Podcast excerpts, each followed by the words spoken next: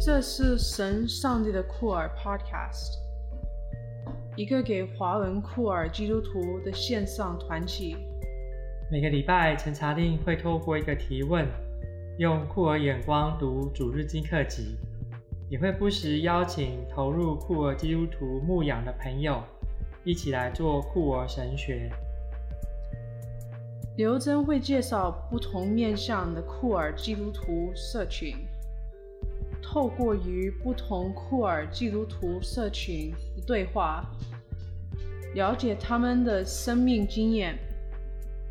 以及深度关注的议题，邀请大家一起与我们建立跨越时间与空间的团体，透过酷儿眼光一起来探索信仰与团契生活，也可以在 queerofgod.com 跟我们互动。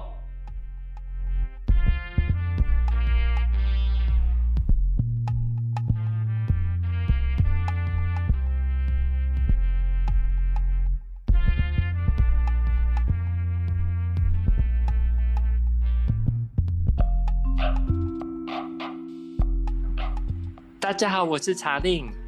大家好，我是金君。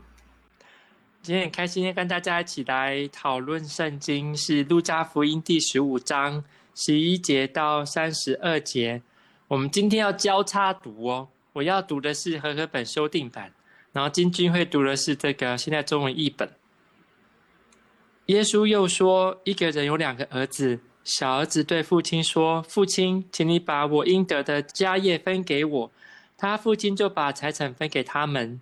过了几天，小儿子卖掉了分得的产业，带着钱离家走了。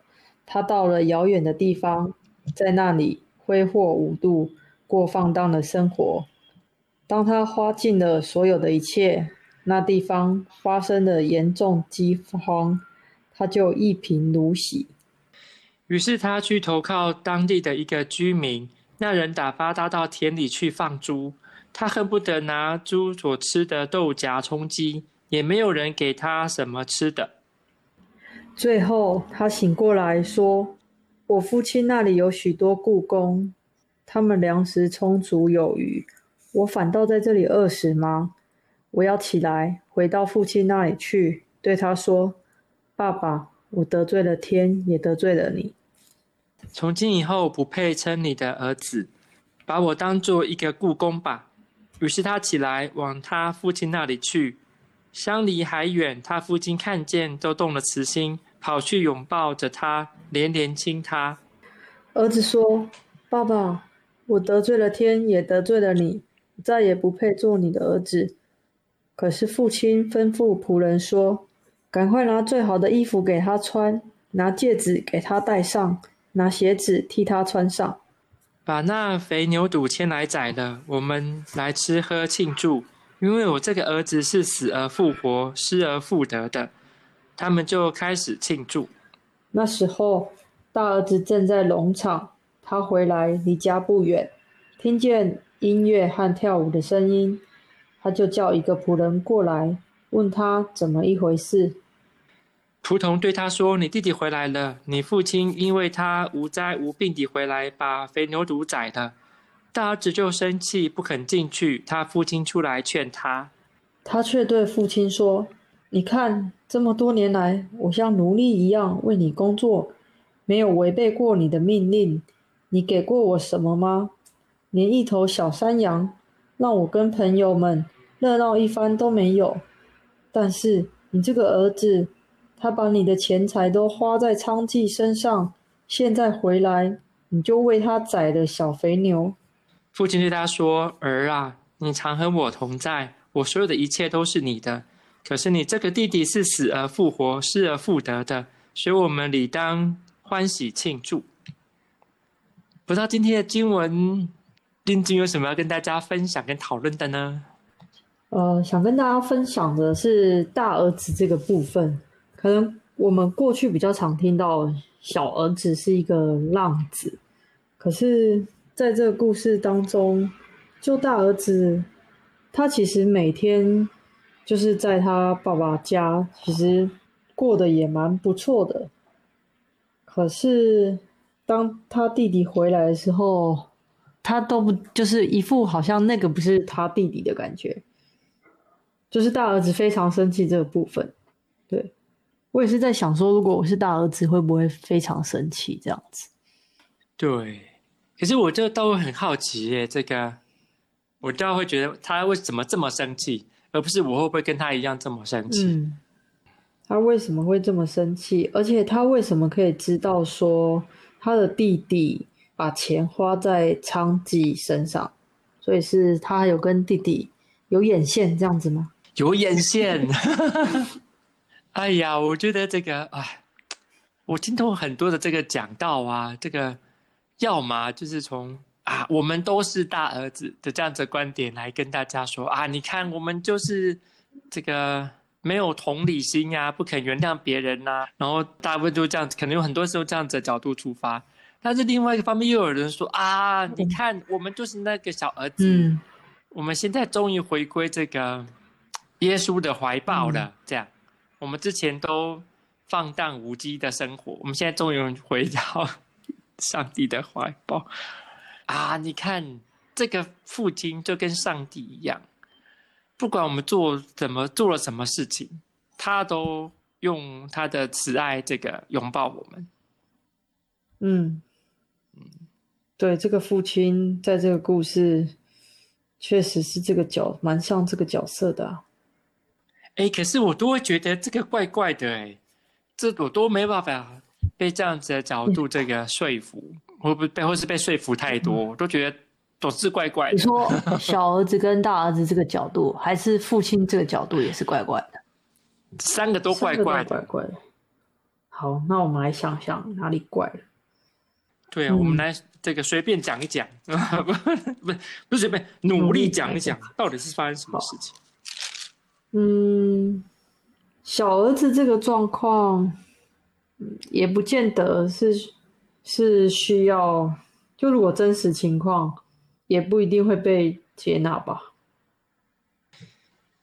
对，这当然嘛，这个耶稣讲是比喻嘛，对不对？讲的是比喻这样。嗯就是我觉得小儿子的情况也也不需要，也不一定要接纳、啊，如果他小儿子的情况，然后大儿子的情况就是说，他也不一定要接纳小儿子吧，他弟弟吧，以我们比较就是一个实情况，嗯、可是这个经文爸爸是接纳这两个人的。哎，对对对，我我刚才意识到有一节你读的那段经文跟我的这个版本不太相同的是二十九节哦。大儿子对父亲说：“你看我服侍你这么多年，从来没有背过你的命令。嗯、你那边是不是翻译成是做的像奴隶一样？就是你看这些年来，我像奴隶一样为你工作，没有违背过你的命令。你给过我什么呢？”对，我觉得这边好像有一个线索哎，嗯。就是他突然变成一个奴隶的身份，就是他本来是他的大儿子。我我我就是我就想要从这样的角度来出发，就是啊，我们是不是这段经文常常被拿来成为一种武器或是工具，然后奴隶别人吗？嗯，来奴隶基督徒们，或是将这个基督徒们在教会里面的努力的服侍。把他们视为理所当然，或当成奴隶一样。嗯，我就我讲说的是，是不是我们教会很容易透过这样，透过在对这样经文的解释，然后将我们对于会众不合理的对待，将它合理化。说你看看经文，你看看你就像那个大儿子这样的角度，这样。嗯，嗯，我遇到的情况比较，我的教会是没有比较没有这个情况。不过你刚刚说到这个角度，就是其实我看小儿子他也是从一个儿子，然后把自己变成一个故宫的情况，就是他前面也是有说他要回去当他的故宫，这样子，十九节，对呀，就是他们两个都、嗯、就本来都是一个儿子的身份，可是却好像觉得自己是一个故宫，然后是一个奴隶。两个都觉得是自己是故宫的感觉，所以他其实他这个爸爸是在是一个压迫者。对啊，我会觉得这个真的很有问题耶。这样讲，如果我们这个没有很仔细去思考它，嗯、就是好像会合理化太多东西。嗯，嗯对啊，你对刚才金君所说的这个东西，确实是我在思考的部分。当然，我们今天讨论的是两种不同层次，或是多重不同层次的部分，就是圣经的这个故事的本身，还有我们教会的应用的本身，嗯、还有当中的冲突。嗯啊，嗯，哎，如果是你啊，你要怎么样准备这样子的主日信息呀、啊？嗯，我原本想说，过去可能大家比较是着重在这个浪前面这个小儿子。所以想谈谈大儿子，但是自己在准备的时候就发现，这个大儿子这个生气，感觉好像也是蛮理所当然的。就是说，好像如果是我，我也会生气这样子。就是大儿子好像也不像别人说的没有什么同理心啊，或者是不够可以拥抱啊、接纳啊这样子。我在想，有可能是因为我们被这个浪子所约束住了，就会觉得说，好像这两个都是都是浪子这样子。嗯，我记得他这个你的圣经版本那个副标题不是写浪子的比喻，对不对？我的现代中文译本没写，他现代中文译本没有写。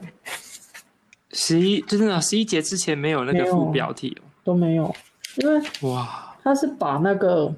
十五章一起看，就是第一个比喻是一个失羊的比喻，好像是一百个失去一个，然后再来是钱币的失去，然后十个失去一个，那接下来是两个失去一个，然后失去的比例越来越高这样子。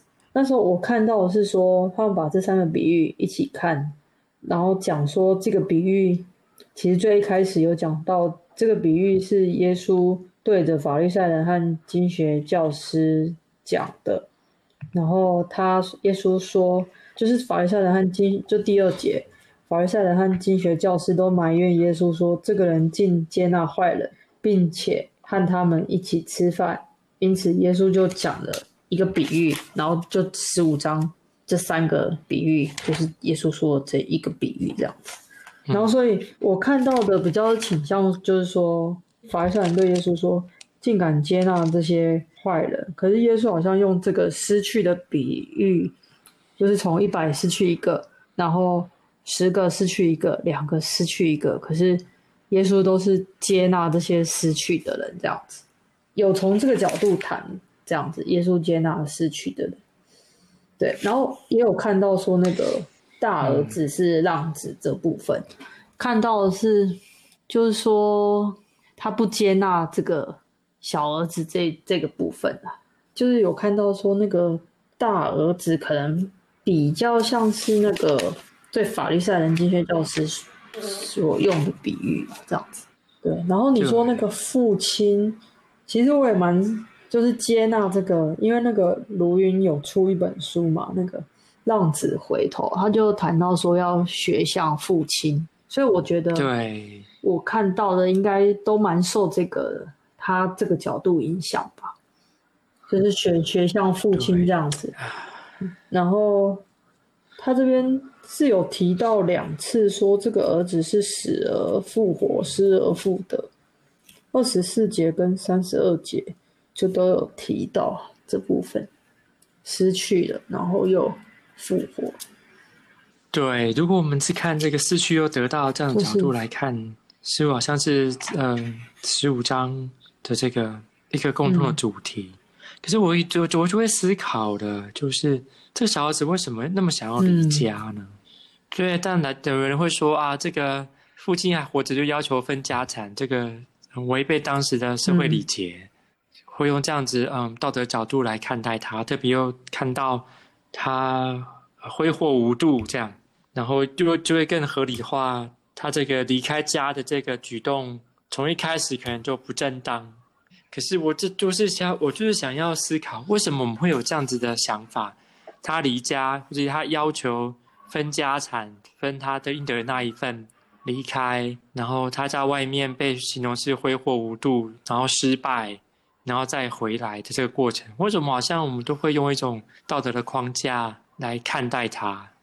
我到我就我又想要去思考这件事情，嗯，特别是来对照这个后来大儿子的反应，是大儿子好像什么都没有的这件事情，相较于小儿子在想要争取他自己的权利，大儿子却好像一直都没有办法争取自己的权利，这样子的对比。就让我觉得这个他可能他们家庭根本就是一个关系不好，不，或者是根本就没有公义的家庭，嗯、不是吗？可，可是没有公义，他还会分一半财产给小儿子吗？这真的也是蛮神奇的。半家吃定了这个假设啊，这个家族长是一个大有能力的人，嗯、假设就像是这个孙悟空说：“我就是要逃离你的掌心。嗯”要命的是，怎么逃都逃不出掌心。自以为逃出了，其实就还在这个家族长的控制之下。就让我想起一些有趣的故事。台湾是不是有航空业也有这样子的故事？大儿子把小儿子赶出去，然后不让小儿子得到任何的家产之类的，嗯、然后想尽办法来这个 家族长想尽办法让小儿子失败的这样子的故事。嗯。那个连续剧常常演这种，对啊，嗯，我就在想，有会有哪些人会被迫的要离开家，嗯，然后离开家之后无法生活，又被迫的要回来的这个过程，就像现在有人拿了一笔钱想要去创业，这样是好的，可是却遇到了金融海啸，然后，哎呀。再回来找富爸爸，可是或许有些情况他根本就不会回来，他就还在外面，自己在在慢慢的在生活这样子。对，我觉得这个你好像有一些很很有趣的观点。嗯，小孩子小孩子想要得到自己的自主性，想要这个自力更生，嗯、可是环境不允许他，然后他可能失败了。可是他仍然想要生存下去，才不得不这个甘愿成为雇工，回来这个不公义的家庭。虽然是这个苟活残存着，说不定哪一天这个保存实力还是有再创这个青山的一天。这样，嗯，青山在。嗯，如果是这样，我就在想有没有可能，是比如说啊，很多同志都会被迫的要离开教会。去外面闯荡，嗯、然后这个功课可能，这这如果是从这样角度来看，如果教会的本身是这个扮演是这个父亲的角色，那我们的教会有办法像这个父亲一样吗？可以再接纳这个在外面闯荡、浑身是伤的同志回到教会的群体里面来吗？嗯，而且这个回到这个接纳本身不只是接纳，而且有所改变。相较于这大儿子，连一只小羊都没有，爸爸改变了，他居然把小牛犊拿来宰的来庆祝。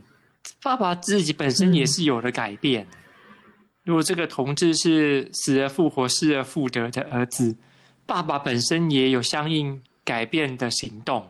教会能够这么做吗？嗯，教会会学习这么做，但是 能不能这么做，就是要学。嗯，我看还是很难哦。可以学习的，可以改变的。倒是倒是教会里面，对啊，希望不要还有很多大儿子，不要太晚。就是也有大儿子啊，可是大儿子他要怎么改变？大儿子从头到尾都没有改变啊。如果我们从这个经文来看，这没有改变吗？嗯，不知道金君还有什么样这个想法，可能跟大家分享。我看这个故事的时候，我觉得大儿子要不生气还是有一定的困难，所以在想说，大儿子要怎么改变，还是有一定的困难啊。就是虽然我们知道大儿子要学像爸爸一样改变，然后接纳这个小儿子，实际上就是大儿子到底要要怎么改变？改变一个分享的那个心吗？他本来觉得可能就是这些都是我的了，现在小儿子怎么回来，又回来了这样。如果是我啊，我就会不就不会叫大儿子改变。不会叫大儿子改变。因为大儿子很明显是活在一种没有被平等对待的处境里面。嗯、你怎么可以要求一个说没有被平等对待的人跟他说你要改变你的态度、啊？也不能，这不就是合理化的一种我们不平等对待别人的方式的理由？嗯，对，我觉得这段经文实在是这个很容易被误用，嗯、很容易被先有一个伦理的框架来出发，然后应用在不同环境里面来对付不同的信徒。嗯 好，可是我还是有个疑问，这样子要到底要怎么诠释大儿子会比较好？如果我是大儿子啊，嗯、我已经气死了。如果我一直被当成奴工，就是嗯、没有被平等对待，然后我今天父亲还跟我说：“哎呦，你就要改变，我一定换我离家好了。嗯”我天哪！所以到头来还是这个这个原本这个家到底怎么对待？他们这样子，我如果是我，我可能就会从如果教会是一个家的角度来看，嗯、那可能教会在面对不同的人上面，可能都有需一些需要在反省的地方。我我可能会这么从这样的角度来出发，嗯、准备这样子的经文跟信息。然后可能一开始就要避免有一些特定的伦理框架或者价值观为出发点，然后来运用这段经文这样。那还有一个层面，就是说，这个故事我是耶稣原本要对着那些抱怨他的、抱怨他每天跟那些坏人啊、税吏吃饭的人说的。那这里耶稣到底要跟他们说什么？哦、对对对，跟那些法律赛人、宗教领袖？对啊，如果是这个法利赛人，然后也是他的听众，嗯、我是会感受到这个父亲或这个上帝的形象。是一个更超越、更包容的形象吗？嗯、还是我会感受到，是我所受的这些伦伦理的教导，对我来说到底是什么？嗯、如果我都谨谨遵着这个律法妥拉所要求我做的事情，我尽忠的就像一个奴隶一样。嗯、可是为什么？难道这个就是所谓的恩典吗？就是这恩典临到了这一个这个离家又回来的这个人身上？那我嘞，我是不是会很生气？我一定，如果法利赛人、宗教领袖一定很生气啊！他们就是在生气才会抱怨耶稣。这样谈还是比这样这个角度就比较是耶稣一个拥，也是比较像谈父亲像一个拥拥抱的包容接纳的一个角色。对啊，如果我们是从十五章第一节、第二节。如果我们认为这个是整个第十五章的框架跟衍生后续衍生的源头，那或许这个对话的对象是这个没有两群人呢，税吏罪人、法利赛人跟文士都在一起的，是这一种二元的对立的框架在思考这个问题。然后耶稣应该是把自己比喻成是那个仁慈父亲的行为，这样，嗯，阿内马西都好杂。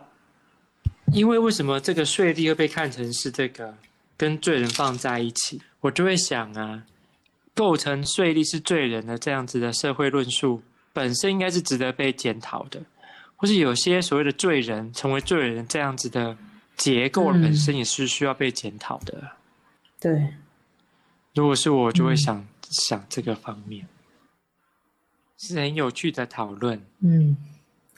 每次讨讨论完都觉得，哎，这经文怎么有点难讲？原本都想说，越讨论越难讲。